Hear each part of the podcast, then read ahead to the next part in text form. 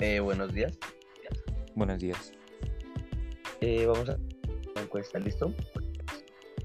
Bueno, ¿Cuál es tu nombre? Julián Molina, ¿De qué curso eres? de grado de uno. ¿Has escuchado de la ley de la demanda? Sí.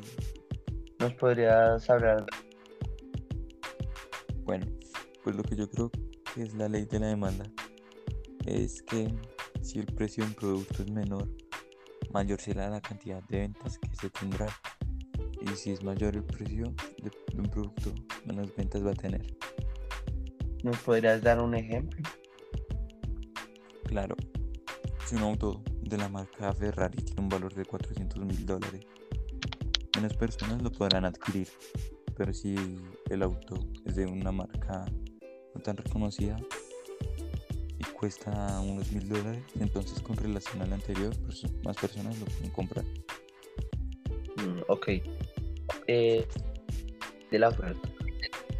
La ley de la oferta es una ley en la que el precio de un producto va a incrementar de acuerdo a la, eh, con la cantidad de este mismo.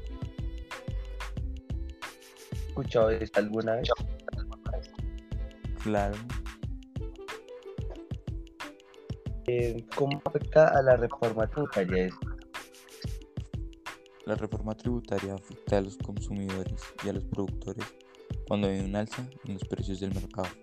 Por ejemplo, si la harina sube de precio y yo tengo un negocio de pastelería, entonces deberé subir los precios de mis pasteles, ya que lo, eh, necesitaré gastar más dinero que antes, pero por la misma cantidad. Ok, muchas gracias. Bueno, adiós.